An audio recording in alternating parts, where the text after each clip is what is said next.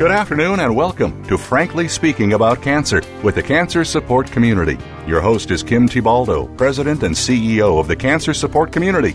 This hour is designed to inspire, inform, and to help you live better with cancer. Now, here's your host, Kim Thiboldeaux. Welcome to Frankly Speaking About Cancer, an internet radio show that focuses on informing and inspiring people to live well with cancer.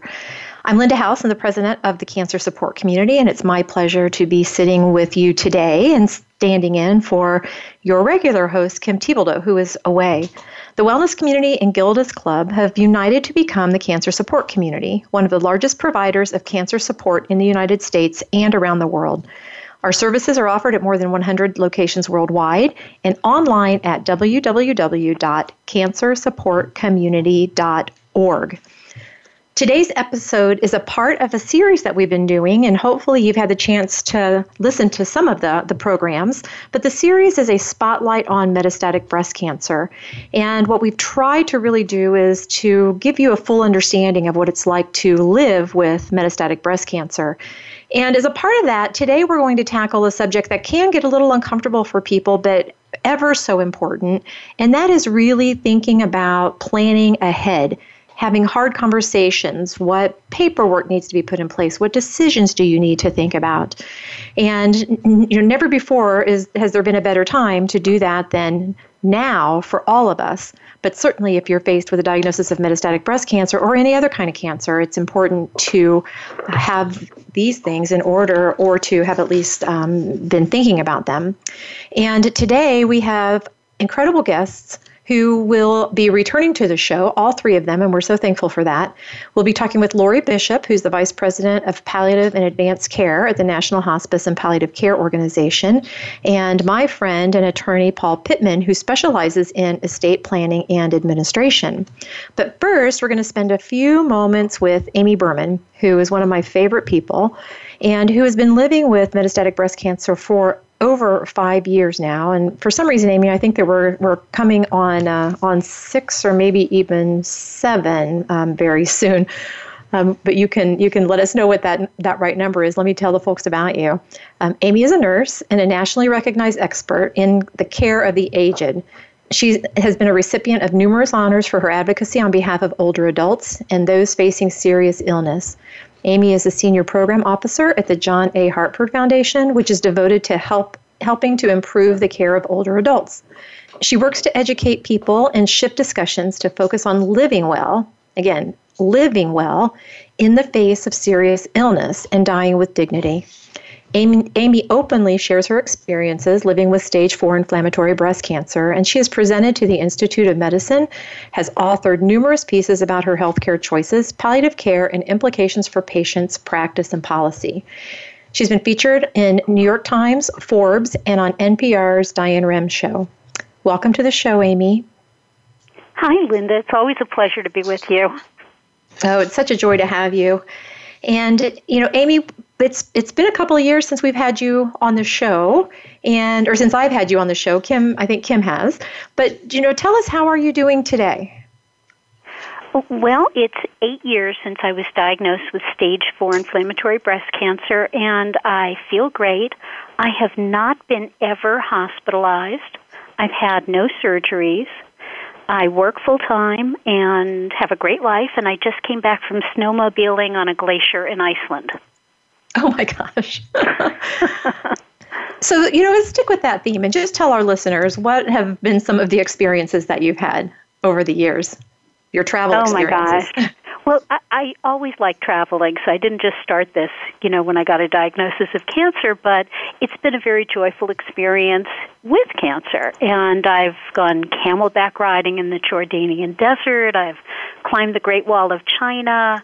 Um, gosh, you know, I've I've gone to all kinds of places and done some things that were, um, you know, physically demanding um, and mm-hmm. tons of fun. That's great.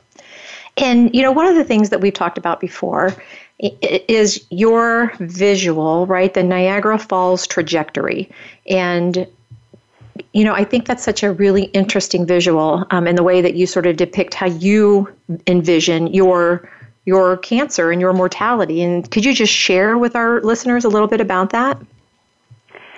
Sure. So at the beginning, when I first got the diagnosis, I felt absolutely fine. So a very surreal experience, but I felt like I was at the top of the falls and I wanted to stay at the top, feeling good, good, good. And then at some point, because it's stage four, I expect that I will drop off the cliff.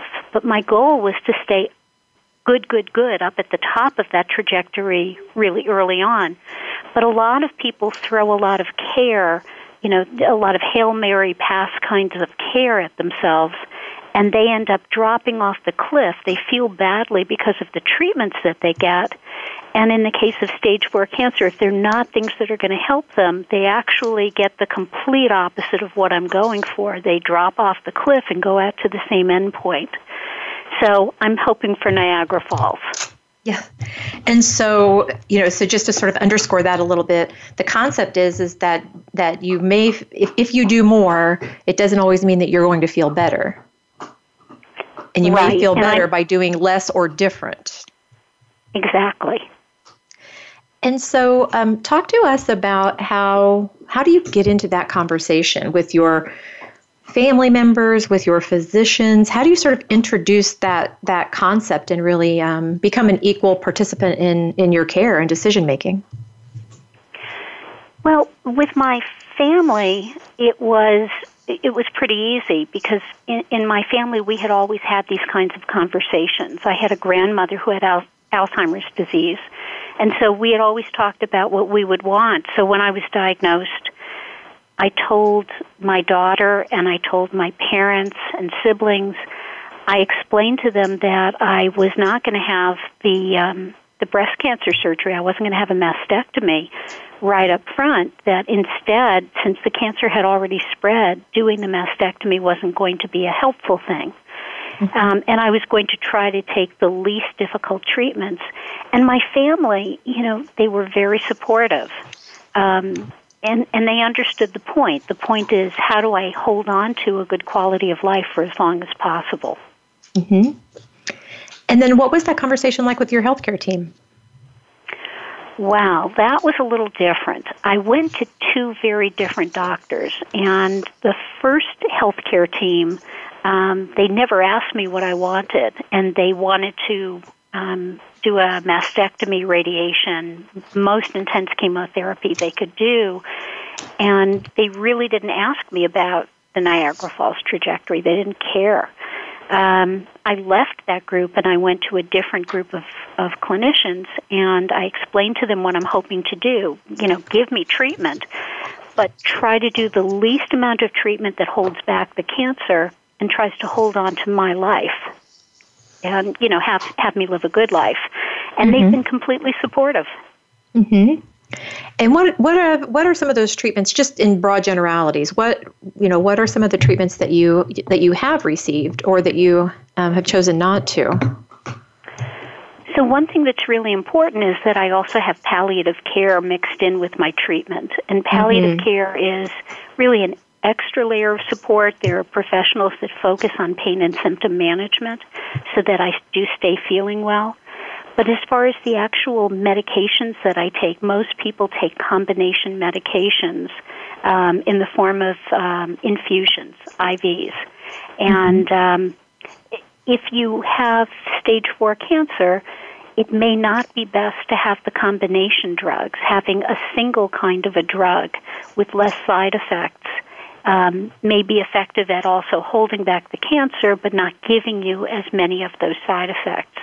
And that's also a recommendation of the Choosing Wisely campaign, um, a national campaign around quality, and it's based on the, the evidence. So I'm simply doing the thing that the evidence says is the right thing to do. Mm-hmm. Well, and I'm so glad that you brought up palliative care. And, and one of the shows in the series has been on palliative care. And I think that it's so important, and I know you know this, that we that we do underscore as you have that palliative care is not hospice care. Oh, completely. Palliative care is the thing that helps you live a good life. It's not about the end of life. If you saw me, I am too happy and healthy, um, you know, to, to be at end of life. I have too much fun. But I really couldn't do those things if I didn't have the help of palliative care to feel well.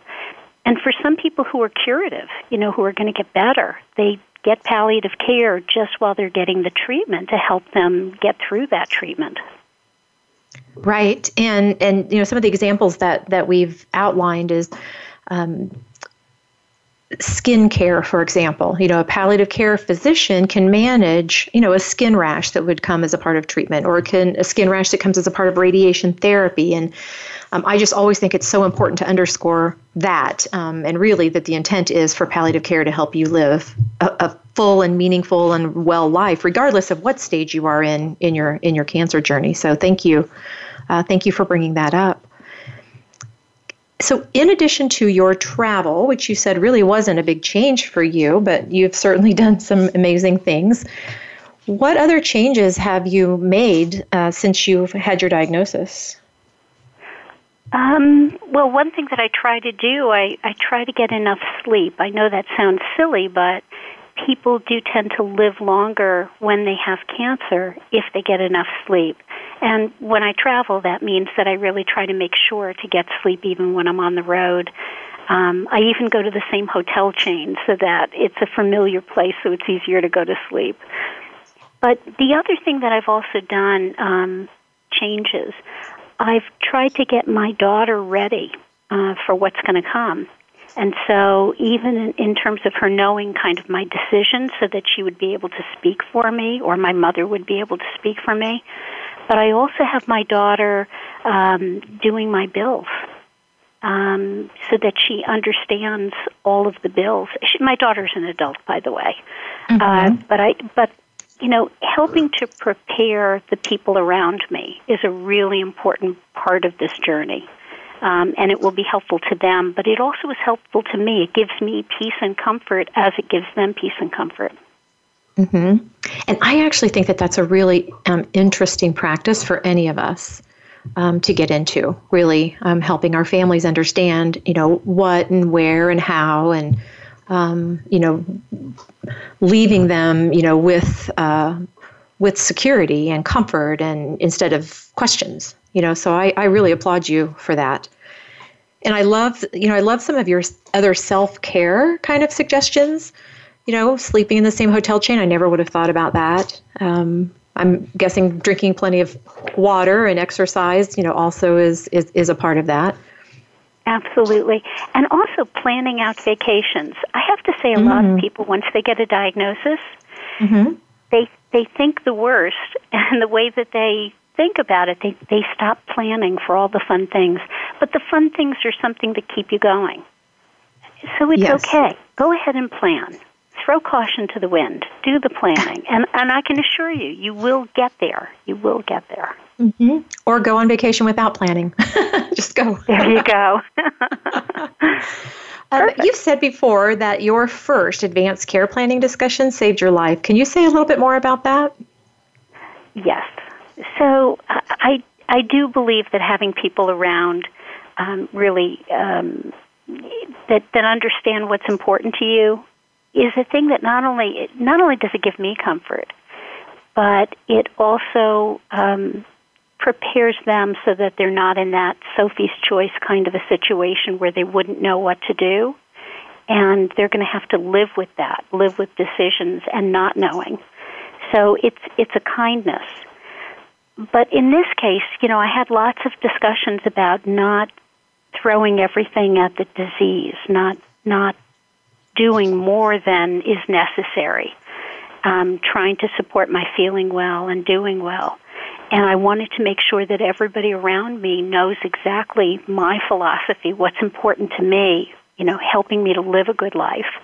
But at the same time, if at some point when when the cancer can't be held back anymore and I no longer have quality of life, if I were to get pneumonia, I don't want to have an antibiotic you know, if I no longer am having quality days, mm-hmm. I I believe that you know at that time I I don't need to take um, an antibiotic to have one more bad day. Mm-hmm. So they, I really have to be clear on what it is I would want so that they don't have to anguish over decisions that they may have to make. Yes, that's. I think that's really good advice. And then having that documented for the family, your family too. Right. So you, you know, you've lived for eight years. I can't believe it's been that long since we've done the radio show, but it's eight years now.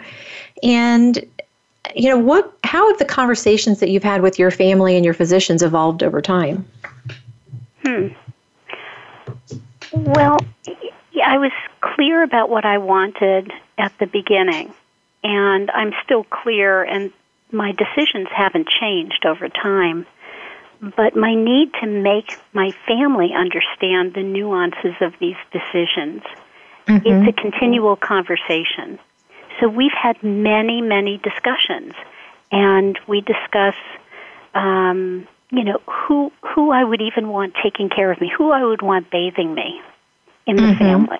Mm-hmm. You know, really detailed conversations. So we get deeper into the conversations. I think that's really helpful. So it's it's a continuous process of, of exploring.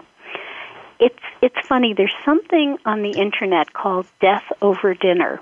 There's a, mm. a young um, restaurateur in Boston, I think, who launched this, and he he gave a guide with a couple of questions and. And young people around the country hold these death so death over dinner conversations, and so I decided to host a death over dinner with my family, mm. and we had a whole list of questions, and you would think that it would be a very sad and morbid and downer kind of conversation. And we were all laughing, and we were we were all sharing the kinds of things that were important to us. And you never know what's going to happen to anybody who's at that table and when. And it was a really wonderful and very freeing experience for all of us to share what our values were because they're not all the same. And the goal isn't for us to push what we want on others. The goal is to know what the other person wants and to support them in that. So it was really great. Yeah, that's really that's interesting. And I remember, so I lost my dad to leukemia uh, two years ago, and I remember him saying to me, "You know what I want?" And I and I said, "Why don't you tell me?" And he said, "To be as close to the back of a black bear in the Smoky Mountains as possible." And we were able to realize that for him, including the wild bear in the Smoky Mountains, you know, less than a quarter of a mile from him. You know, that was a really wow. special moment to be able to honor him in that way. That's so good, Linda. Yeah. So we are wrapping up um, this particular segment, Amy, and I just wanted to see if there is any other piece of advice before you go that you would want to leave someone who is newly diagnosed or living with a diagnosis of breast cancer or whose family member has a diagnosis of metastatic breast cancer, what would you want to leave with them? It, you are the most important thing. And being clear about what's important to you, your values, and sharing that with others, that's the number one thing you can do. The number two is to make sure that palliative care is part of your care. And the last is big picture. You have one life, make the most of it. Very well said, as usual.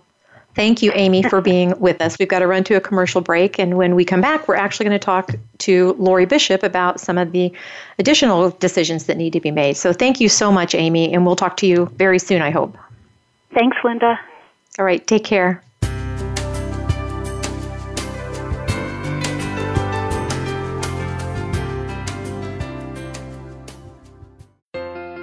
At Lilly Oncology, we know people living with metastatic breast cancer, or MBC, deserve more. More can be done for the mothers, daughters, sisters, wives, and partners facing the unique challenges of this advanced disease, and every moment counts. While there has been progress made over the last few years in distinguishing MBC and bringing forward new treatment options, there is still more to be done to truly support the women and men living with this disease every day so they can continue to be there for family and friends. Lilly Oncology is focused on raising more awareness through education, more research, and more dedicated solutions to help empower people living with this disease. Because together, we know we can do more for MBC. This content is selected by the cancer support community and is funded in part by Eli Lilly and Company. Hi, I'm Nick Nicolaides, President and CEO of Morphotek, and we're delighted to be a sponsor of Cancer Support Community's Frankly Speaking About Cancer series. Morphotek and its parent company, Eisai, are committed to human health care, and we recognize that patients and their families are the most important participants in the healthcare process. We salute our global advocacy partners who are devoted to improving the lives of people touched by cancer every day. At Lilly Oncology, we know people living with metastatic breast cancer, or MBC, deserve more. There has been progress made over the last few years in bringing forward new treatment options, but there is still more to be done. Lilly Oncology is focused on raising more awareness through education, more research, and more dedicated solutions to help empower people living with this disease because together we can do more for MBC. This content is selected by the cancer support community and is funded in part by Eli Lilly and Company.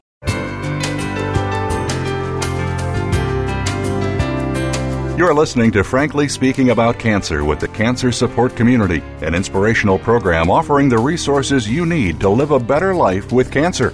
Now, here's your host, Kim Thiboldeaux, President and CEO of the Cancer Support Community. Welcome back to Frankly Speaking About Cancer. This special episode and series on metastatic breast cancer is brought to you by Lilly Oncology. I'm Linda House, and I'm sitting in for your regular host, Kim Thiboldeaux, who is away today.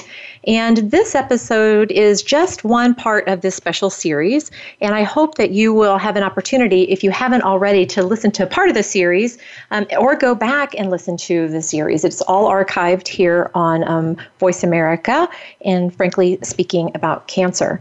On today's show, we're focusing on hard conversations and decisions that have to be made at different points in time throughout the trajectory of um, not only just a cancer diagnosis, but of any real chronic illness. Um, and we are going to talk about end of life issues in this particular segment. And I'm so pleased that we have returning to the show to speak with us is Lori Bishop, who is the Vice President of Palliative and Advanced Care at the National Hospice and Palliative Care Organization.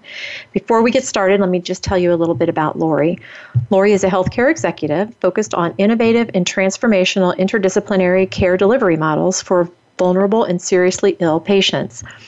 She has an extensive nursing background in hospice and palliative care.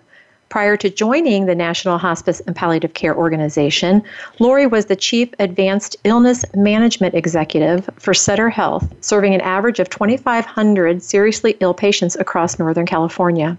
Under her leadership, the Sutter Health AIM program received the inaugural Vanguard Award from the California Hospital Quality Institute in 2016. In her previous executive role at Unity Point Health, the system wide integrative palliative care program received the prestigious Circle of Life Award in 2013. Lori is also a published author and national speaker, and I would encourage you that if you have not heard the show that we did with Lori on palliative care, that you please go back and take a listen to it. So thank you, Lori, for coming back and joining us today. Thank you so much, Linda. It's a privilege to be with you. So let's take a step back just quickly and look at some of the, the bigger picture items that challenge um, patients who are diagnosed with metastatic breast cancer or their families. And we know that thanks to better and more targeted treatment op- options, a lot of people are living longer than ever with metastatic breast cancer. And we're talking a lot of years. So, what advice do you have someone who really isn't sure how to prioritize next steps, or they've just heard the word cancer and they really don't know um, where to begin? What, what is your advice for those people? Well, first of all, Linda, I think it's important to just kind of take some time and let that kind of sink in. And really, um, you know, sometimes it takes us a little while to think about how do we feel about something or what does that mean to me and sometimes it's just good to sit with it for a little while before you react. And then um, the next thing is to make sure do you have the right medical team? Do you feel comfortable with that team? Do you feel like they understand you and you understand them? If you don't feel like it's the right fit, this is the time to think about finding the right fit. It's okay to do that. You are worth it. You you are the one that matters most in this scenario. So making sure that you have a team that listens to you, and understands you is really important. Finding a support group um, so that you can meet with others who are experiencing metastatic breast cancer. That's also a really important step for um, most people. Um, and even if if you're not, um, you don't want to go direct, you know, to um, a support group, you can also find one online these days. So there's a lot of options. Um, if you're in a rural area too, don't don't worry about um, looking it up online. You can find a lot of support that way. Seeking out a social worker, you may have one on your medical team. If you don't, you can sure ask for one. Or um, a lot of palliative care programs will have a social worker available. Um, they are very skilled in the art of um, listening and um, helping you connect to resources, helping you kind of walk through what you're feeling and what you're thinking, and helping you prioritize. Um, then I would also say, are you interested? What treatment options are you interested in, and, and are you interested in clinical trials? Um, so you might want to ask your medical team about that.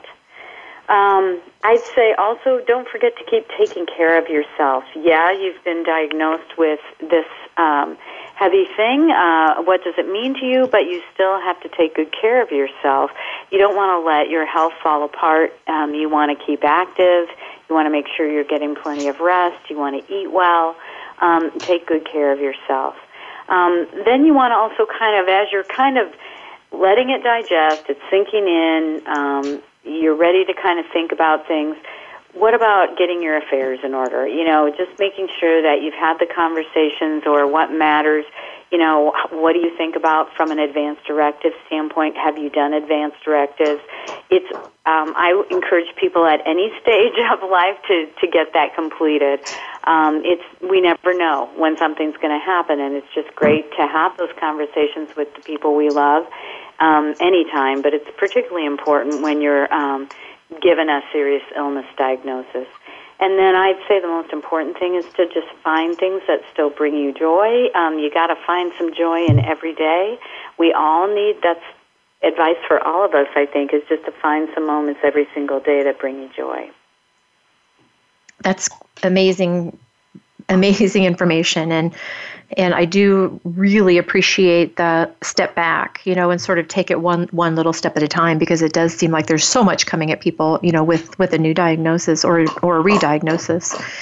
And so, you know, given what you just said, you know, so if I'm the, I'm the patient and you know I'm going to follow the the steps and the recommendations that you have, take us to the family, you know, and so when you think about communicating to your family, and Amy shared with us how she's working with her daughter who happens to be an adult, but some of our listeners may have young children. So, what is your advice about having um, those conversations and, and helping them really understand and cope with what's ongoing? Yeah, I think that we, um, our first reaction is always to protect our family and some people protect by not sharing what's going on. But I think that whether we share or not, our family understands there's something happening, and it's likely um, their imagination is, um, you know, going to take that and run with it, and it, it could, you know, even be that they're worried that there's something wrong with them and you're not telling them or you know it so it's really important to really be able to share what's going on. If if you can't do that by yourself and you want help to do that again your your social worker can help a lot with that. Or there's also great uh, a great um, team member called a child life specialist.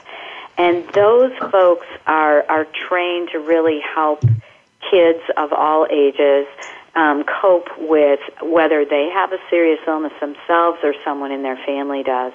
So it's um, they're a great resource for you. Um, but you you really are going to help your your kids the most if you can really have an open, honest conversation with them and help them understand what's going on, and then give them the opportunity to express how that's making them feel or any questions they might have. Mm-hmm. And you know, you, you hinted to this earlier in uh, in your comments, but generally speaking, you know, when when should people start to really think about end of life issues, um, including the type of care that they'll receive? Well, I would recommend that any anyone should do that. It's actually easier to have those conversations um, farther away from uh, our dying than than when we're imminently dying. Um, mm-hmm. You know, my family we have these conversations because of the work I do, so we're unusual in that regard.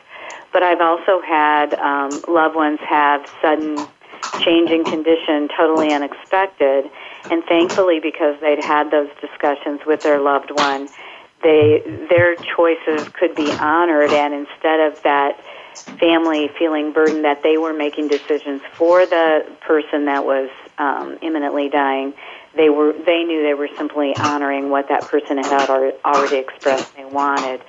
So i think it's it's easier to have those conversations when it isn't um, you know immediate. Um, however uh, people do sometimes change rather quickly. It's never too late to have those conversations, but it's really important for people to know what you want. How do you want to spend that time? What does that look like to you? Um, how are we going to make that happen? What resources or services do we need? The majority of folks really do want to be at home, but that doesn't mean everybody does. And so I think even having those conversations with your family to say, I really want to be at home for end of life. Are you okay with me doing that? How's that going to feel for you um, after I'm gone? I mean, it, the more you can have those open, honest conversations, the better. And then also, it really helps you understand what services you might need to make that happen. And it's also okay to change your mind. I think a lot of times people don't understand that it's not a one and done conversation.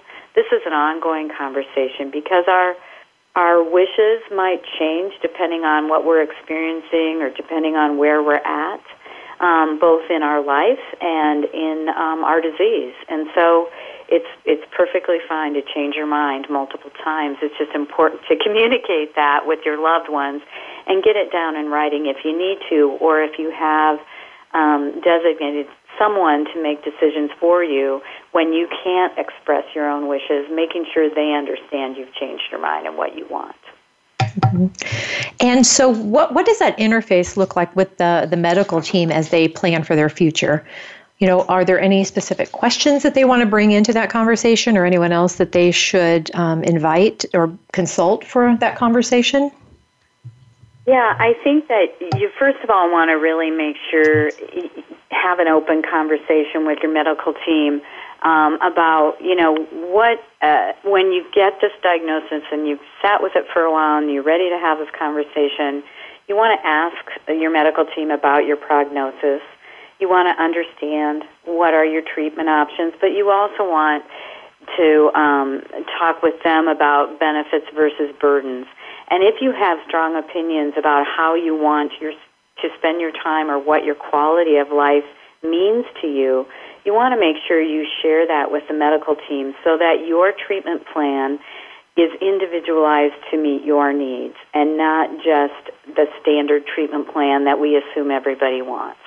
Um, it's just really important that you um, express your uh, what matters most to you and how you want to spend time or what what burdens are too burdensome for you so that if a treatment has more symptoms or burden than what is your, uh, you know, what you would want to deal with, that's important because maybe there's a different treatment option then that's a better fit for you than the one you might have been going down. So it, uh, it's important to have those kind of conversations.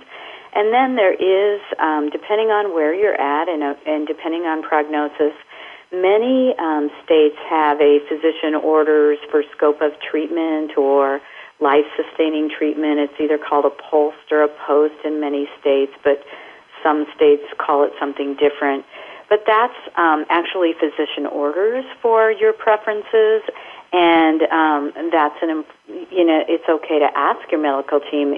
Is it time for me to have you know to create one of those, and they can help you with that as well.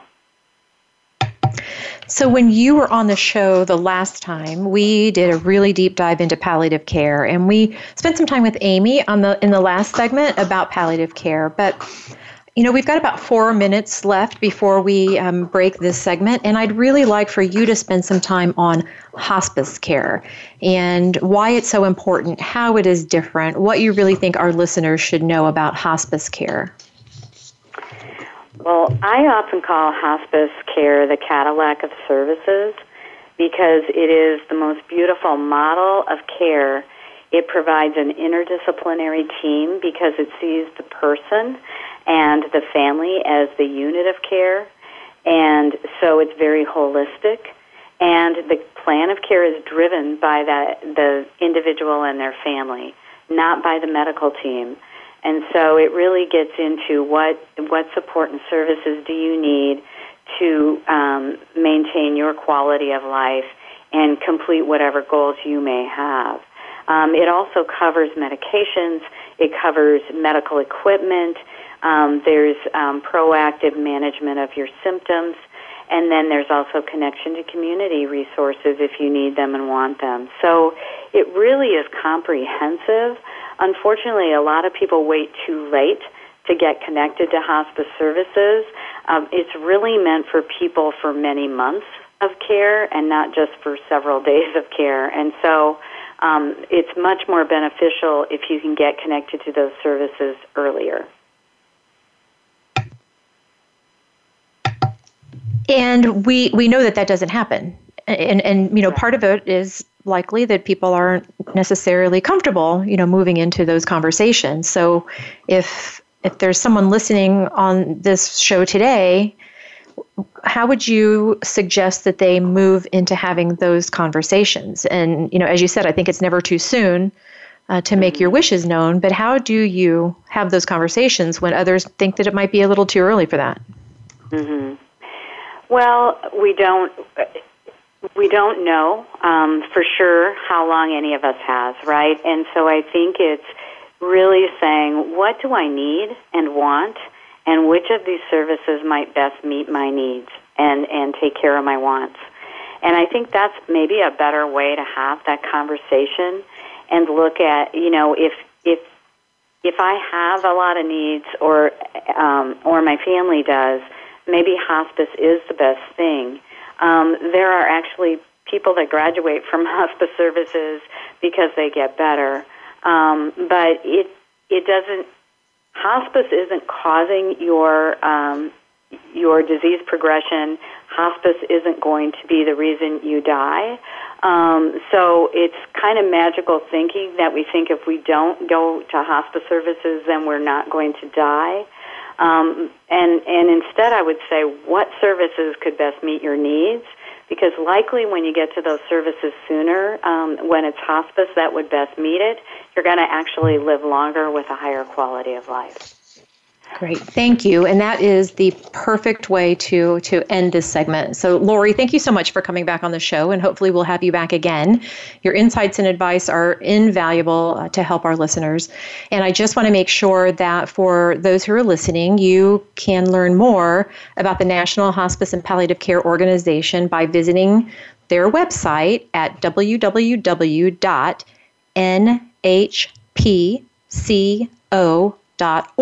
which are the initials for National Hospice and Palliative Care Organizations, nhpco.org. We have to take a short commercial break, very short, and we'll be right back with our next guest, my friend and attorney Paul Pittman. Thank you again, Lori, so much. Thank you, Linda.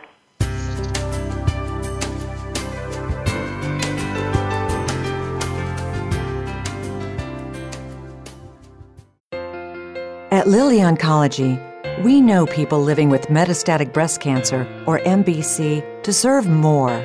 More can be done for the mothers, daughters, sisters, wives, and partners facing the unique challenges of this advanced disease, and every moment counts.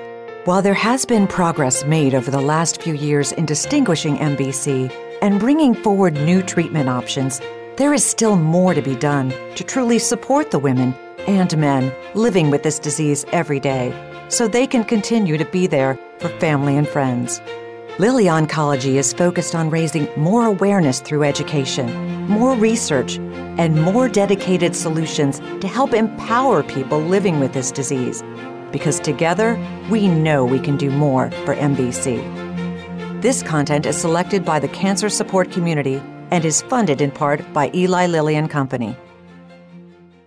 Hi, I'm Nick Nicolaides, President and CEO of Morphotek, and we're delighted to be a sponsor of Cancer Support Communities' Frankly Speaking About Cancer series. Morphotek and its parent company, Eisai, are committed to human health care, and we recognize that patients and their families are the most important participants in the healthcare process. We salute our global advocacy partners who are devoted to improving the lives of people touched by cancer every day. Cancer. It's a lonely word. Terms I don't understand. Choices I never thought I'd have to make. But there is hope and help. Support from cancer survivors. Links to research and clinical trials. Help with finances and access to care. All behind you at Breakaway from Cancer, created by Amgen to empower cancer patients. The cancer support community is proud to be a partner of Breakaway from Cancer. Cancer Support Community is proud to be a partner of Magnolia Meals at Home a new pilot program that aims to help patients by providing nourishing meals to households affected by breast cancer so loved ones can spend more quality time together. This program is currently available in and around two pilot cities Andover, Massachusetts, and Woodcliff Lake, New Jersey. Participants will receive one delivery of meals every month for up to six months when enrolled in the program. Each delivery includes up to seven meals designed to help meet the nutritional needs of people living with breast cancer and 10 meals for family members. This novel program is brought to you by the Eisai Women's Oncology Program, Magnolia, Cancer Care, the Cancer Support Community, and Meals on Wheels Association of America. To find out if you or loved ones are eligible, visit online at www.magnoliamealsathome.com or call 617 733 5848. People living with breast cancer often find it difficult to ask for help, and many of the people in their lives want to help but don't know how. During National Breast Cancer Awareness Month, Cancer Support Community is proud to support Meal Trains sponsored by Magnolia, which utilizes mealtrain.com, a free shared online calendar to streamline the process of giving and receiving meals for families coping with breast cancer. Help us reach our goal of 1,000 new breast cancer specific meal trains this October. To learn more, visit mealtrain.com slash MMT and enter the code MagnoliaB or visit us at cancersupportcommunity.org. At Lilly Oncology, we know people living with metastatic breast cancer, or MBC, deserve more. There has been progress made over the last few years in bringing forward new treatment options, but there is still more to be done. Lilly Oncology is focused on raising more awareness through education, more research, and more dedicated solutions to help empower people living with this disease because together we can do more for MBC. This content is selected by the cancer support community and is funded in part by Eli Lilly and Company.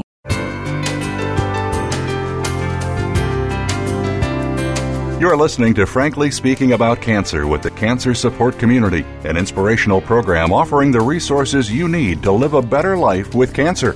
Now, here's your host, Kim Thiboldeaux, President and CEO of the Cancer Support Community.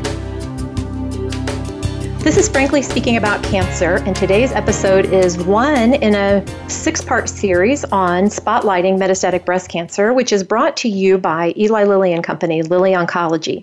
And whether or not you have a diagnosis or you know someone living with a diagnosis of metastatic breast cancer, the information that we're sharing in this series is incredibly important. We've had information about palliative care, hospice, living well, diagnosis, different treatments.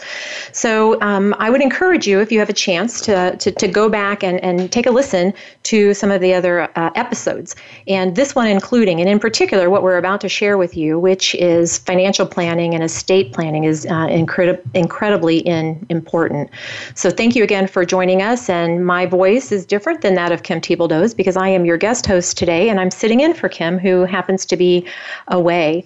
And I'm so pleased to welcome our next guest, who is a personal friend of mine and just an amazing human being attorney and cancer survivor Paul Pittman, who for over 20 years has practiced law in his hometown of Indianapolis, Indiana, where he now specializes in estate planning, administration, taxation, real estate, and general business advisory capacities. Thank you, Paul, for, for joining us again today. And I just want to let our listeners know that you have done an entire show with us on estate planning, and we would encourage them to go back and listen to that show as well. Thank you, Linda. Uh, glad to be back.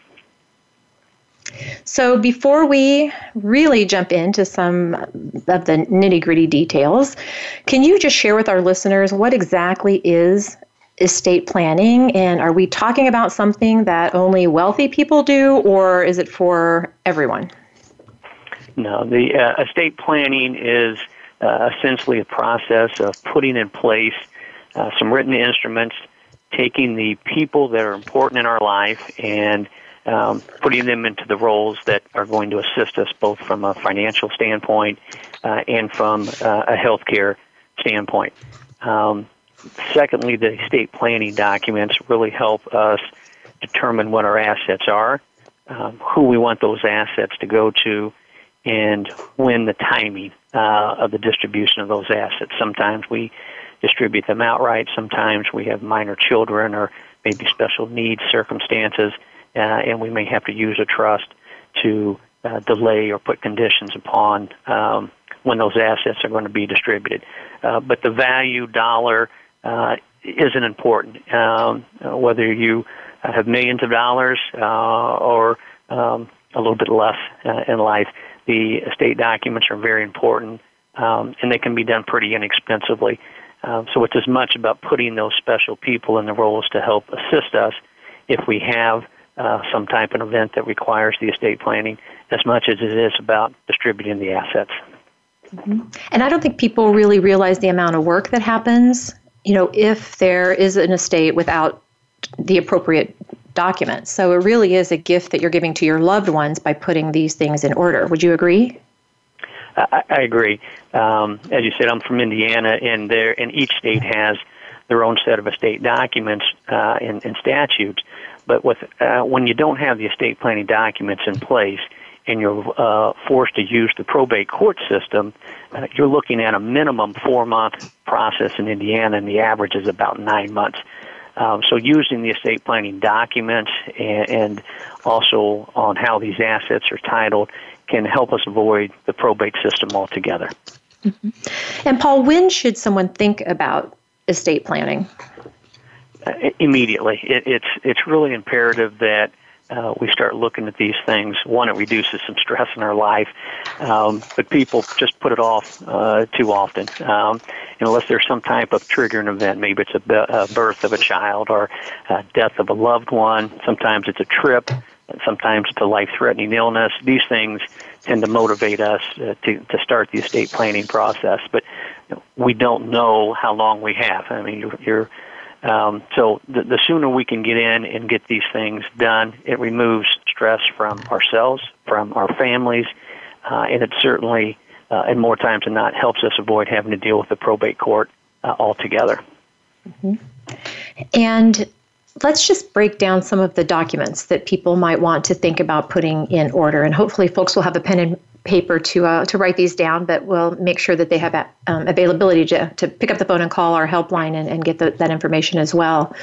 So, you know, we've talked about why it's important to put wishes in writing, and you know, one of those things is with an advance directive. And that's a formal legal document. Is that the formal name of it? And um, if so, you know what what are they, and um, what are their what is its purpose? Yes, and you touched upon something in, in, in your question about putting these things in writing. Uh, often we have uh, verbal conversations with friends and families, and this is what I want. But it is important as part of the estate planning process to put these things in writing. Uh, verbal wishes can be missed, uh, misunderstood, and sometimes they're just simply ignored because the caregiver thinks that he or she knows uh, what's best uh, for the patient. So uh, we want to put these things in writing and the, the different documents that we use to do that.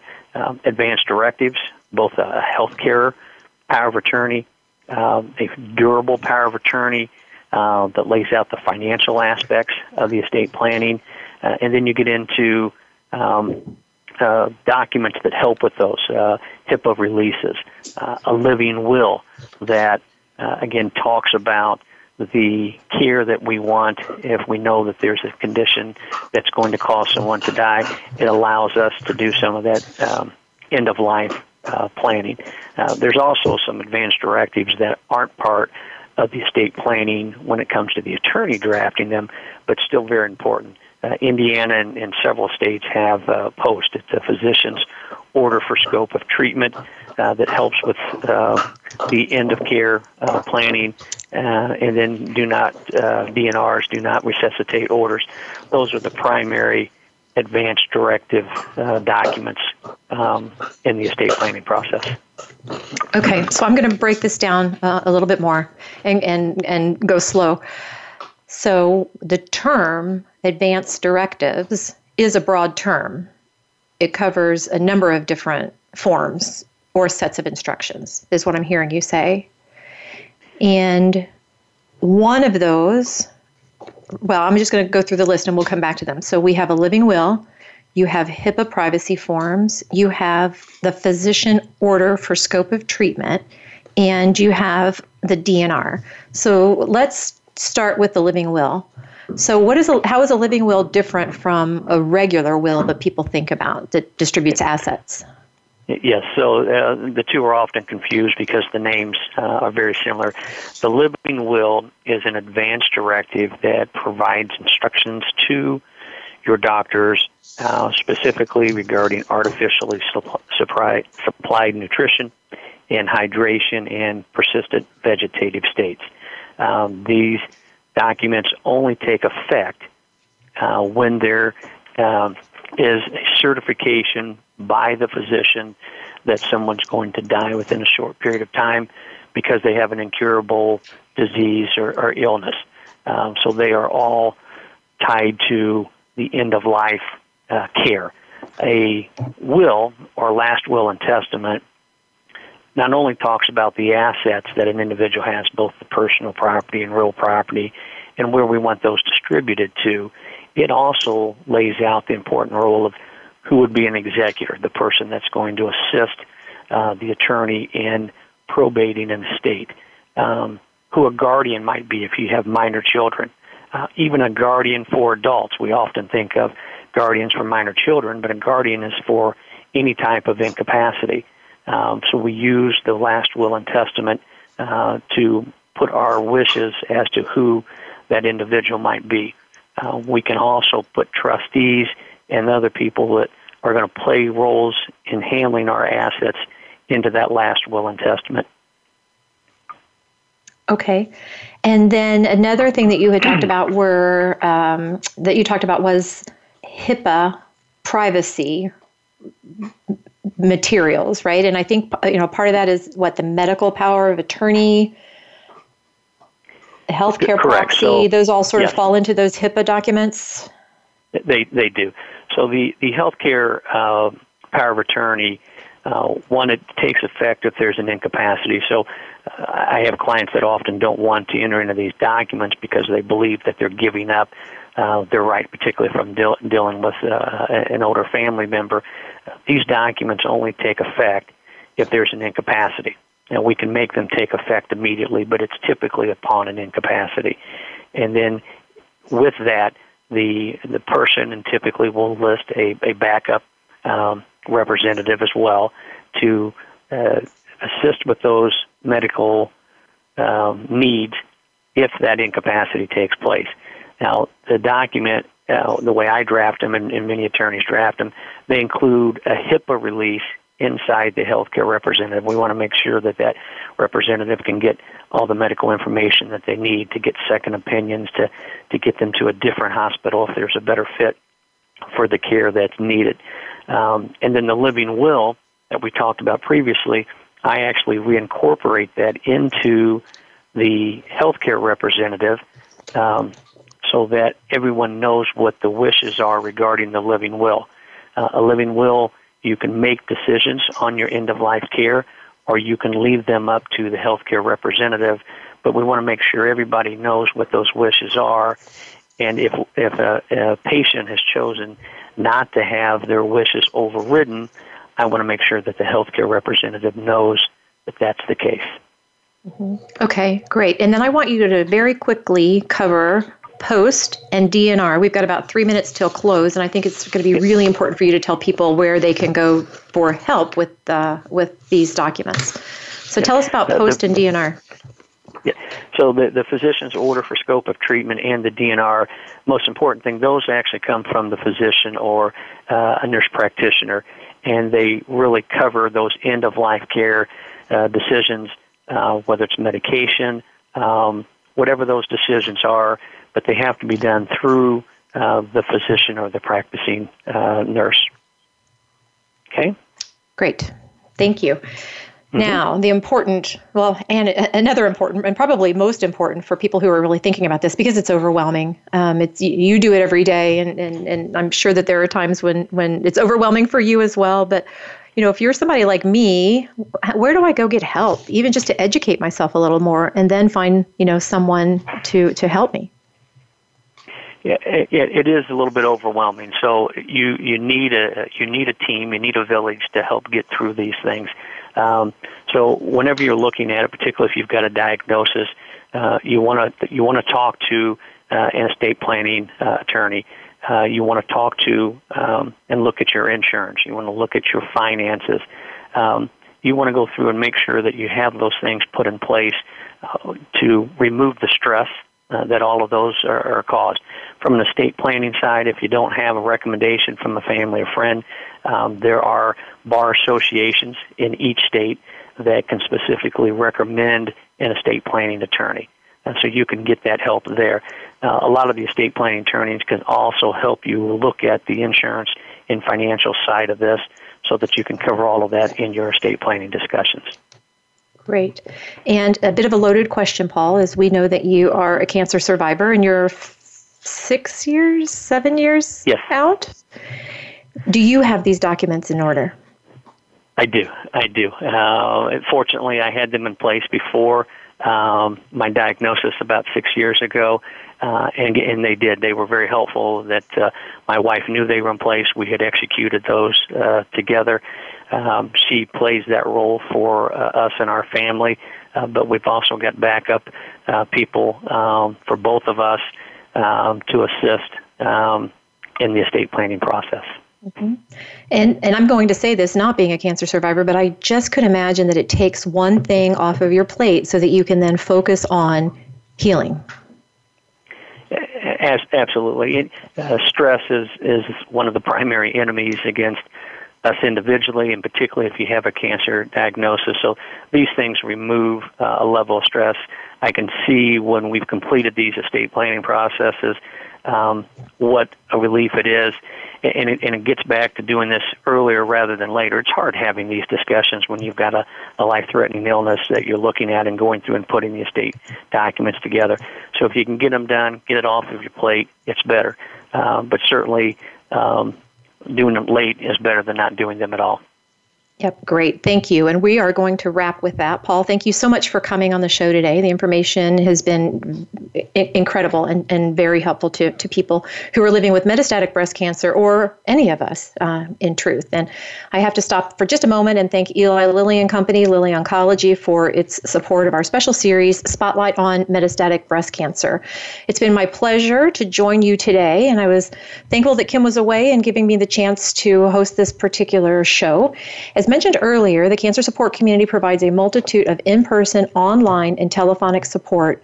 For more information about our programs, please visit our website at www.cancersupportcommunity.org or call us at 888 793 9355. Until next time, be well, do well, live well.